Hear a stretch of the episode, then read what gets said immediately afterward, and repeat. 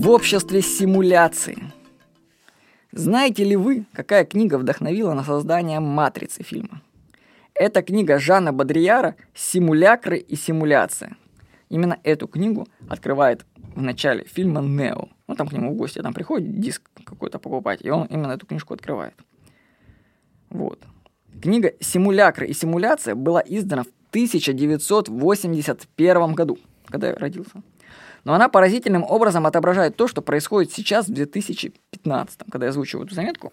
Ну, знаете, книжка, ну это поразительно просто, что человек в 81 году, даже раньше, описал наше современное общество один в один. Там совпадение удивительное, но это вам нужно найти эту заметку в Яндексе, наберите в обществе симуляции, чтобы ссылочки пощелкать по ним. Потому что там есть фрагмент, допустим, который описывает президентов США. Он так, целая глава называется, а называется «Обезьяны власти». И он пишет, что, Жан Бодрияр пишет, что последним настоящим президентом был Кеннеди, которого убили. Тогда смерть что-то символизировала. То есть человек имел реальную власть, его убили это был символ, что он что-то олицетворяет. Следующие президенты США уже были, как он говорит, манекены власти. Они просто их так назначают для общества, показывают. Вот, смотрите, вот президент. Он говорит, что чем дальше, в 81 году, он говорит, чем дальше, тем больше президенты США приобретают обезьяньих черт. Ну, теперь посмотрите на президента США в 2015 году. Я не знаю, как это происходит. Как это человек это предугадал. Или он описывает, для чего на самом деле нужен Диснейленд. Вот кажется, что это развлекуха, да, и все там развлекаются. На самом деле у него есть теория, что Диснейленд служит для того, чтобы за замаскировать то, что вся Америка сама по себе уже является Диснейлендом. Ну, только что, то есть, когда люди приезжают в Диснейленд, они хихи, ха-ха, как тут смешно, классно. Значит, если мы в Диснейленде ведем себя как дети, да, и дурачимся, и катаемся, и фигню всякой занимаемся, то значит, Снаружи Диснейленда реальный мир. А Диснейленд — это выдуманный мир. Но на самом-то деле Диснейленд как бы служит для маскировки, чтобы не травмировать людей, что они уже живут в своего рода Диснейленде. Америка больше, ну, Диснейленд. Ну, кстати, почитайте. Вообще, мы живем в обществе симуляции. Ну, не совсем в том плане, как это показано в «Матрице». Там немножко это по-другому. И Жан Бодриар говорит, что его идеи не совсем так поняли. Но симуляция нас окружает повсюду. Вот, допустим, университеты, они симулируют образование. Преподаватели делают вид, что учат, студенты делают вид, что учатся, а государство делает вид, что оно признает дипломы. Ну разве не так? По-моему, все образование – это большая симуляция. Но Жан Бодрияр писал еще в 81 году, что университеты уже мертвы. Вот он что пишет. Власть или то, что занимает ее место, уже не верит в университет. На самом деле она знает, что он – это лишь, замен... это лишь зона размещения надзора за целой возрастной категорией. Поэтому ей нет дела до отбора. Свою элиту она отыщет в другом месте или же иным способом. Дипломы ничего не значат. Почему бы вообще не отказаться выдавать их? Но власть готова выдавать их всем. Для чего бы эта провокационная политика если не для того, чтобы кристаллизовать энергию на фиктивной цели, отбор, работа, дипломы и так далее, но уже мертвым и разлагающимся референтным, пишет Жан Будрьяров. То есть, понимаете, для чего университет? Ну, давайте честно признаем, да? Чтобы занять просто определенную группу людей возрастную и направить их энергию в диплом, в всякую ерунду. Давайте так, что они там пишут, рефераты скачивают, печатаю их, дурака валяют, сидят на лекциях, когда преподаватели с бумажки есть такие, которые читают. Ну, бредом все люди занимаются, но никто не хочет признать, что это уже симуляция. Симуляция большая. Это не значит, что нужно бросать университет, вдруг, если вы там учитесь. Нет, вы просто понимаете, что вы в симуляции. Почему мой папа говорил, для женщин главная задача университета – это найти себе мужа. Вот других там целей нету. У меня папа преподаватель, как я, кстати, был. Вот. Университет. Так что считайте, университет – это симуляция. Вот, дальше поликлиники у нас или все эти больницы, они тоже симулируют на самом деле заботу о здоровье. Если бы реально хотели бы здоровое общество люди иметь, они бы продвигали другие вещи. Там институт остеопатии, они бы изменяли люди роддома, чтобы это не был ужас, который сейчас в роддомах происходит, чтобы у нас было естественное рождение. Потому что большинство проблем начинаются в момент родов. Ну, даже раньше. Вот эти все вмешательства – которые творят врачи в роддомах на ранних стадиях обследования в этих поликлиниках, они потом рождают целый букет всяких проблем. То есть их даже принципиально создают. Ну, не знаю, специально это делается или не специально, но скорее... То есть дети принципиально уже рождаются больными. В, в, в таких институтах, симуляциях. То есть роддома – это большая симуляция, ну, которая еще вредит, между прочим. Вот. Ну, медицина – это вообще ужас. Я не говорю про медицину всю. Я сейчас, допустим, хирургия – это не симуляция. Вот мне руку, допустим, вправляли – это не симуляция. Это реальность. Но большинство работы – это симуляция. Вот. Ну, самый пример симуляции, вот вообще, который вы можете наблюдать, посмотрите, когда вы гуляете по городу, если у вас есть фитнес-залы, как люди там ходят по беговым дорожкам. Вот яркий пример. То есть, представьте, человек, чтобы идти пешком, нет, чтобы он пройти по городу, да? Он берет при... свое тельце, едет на машине, стоит в пробках, приезжает в фитнес-центр, залазит на беговую дорожку и идет. Блин, ну, ну это глупость первостепенно. Если вы хотите походить, просто возьмите и пройдитесь по своему городу. То есть у нас по Краснодару прекрасно можно ходить пешком. Это очень красиво, уютно. Можно даже через парки гулять. Очень у нас в городе хорошо в этом плане. То есть можно в день 10 километров спокойно проходить пешком. Но нет же, люди симулируют со своими фитнес-центрами.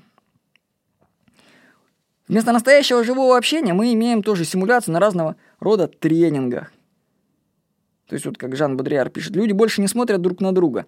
Для этого существуют культурные социальные институции. Ну, не знаю, что такое институции пока. Они больше не прикасаются друг к другу, но существует контактотерапия.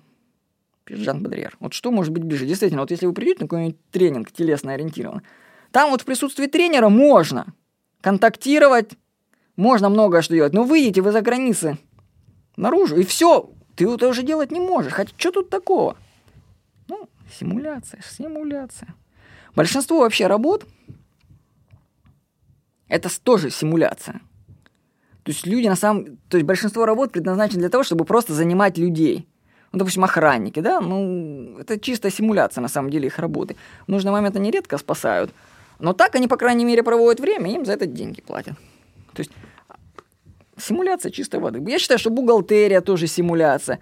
То есть, смысла, если бы были нормальные законы, связанные с, бухгал, с бухгалтерской учетом, можно было бы сократить огромное количество бухгалтеров. Их, говорят, в России вообще очень большое количество, просто нереально. То есть много работ симулянтов.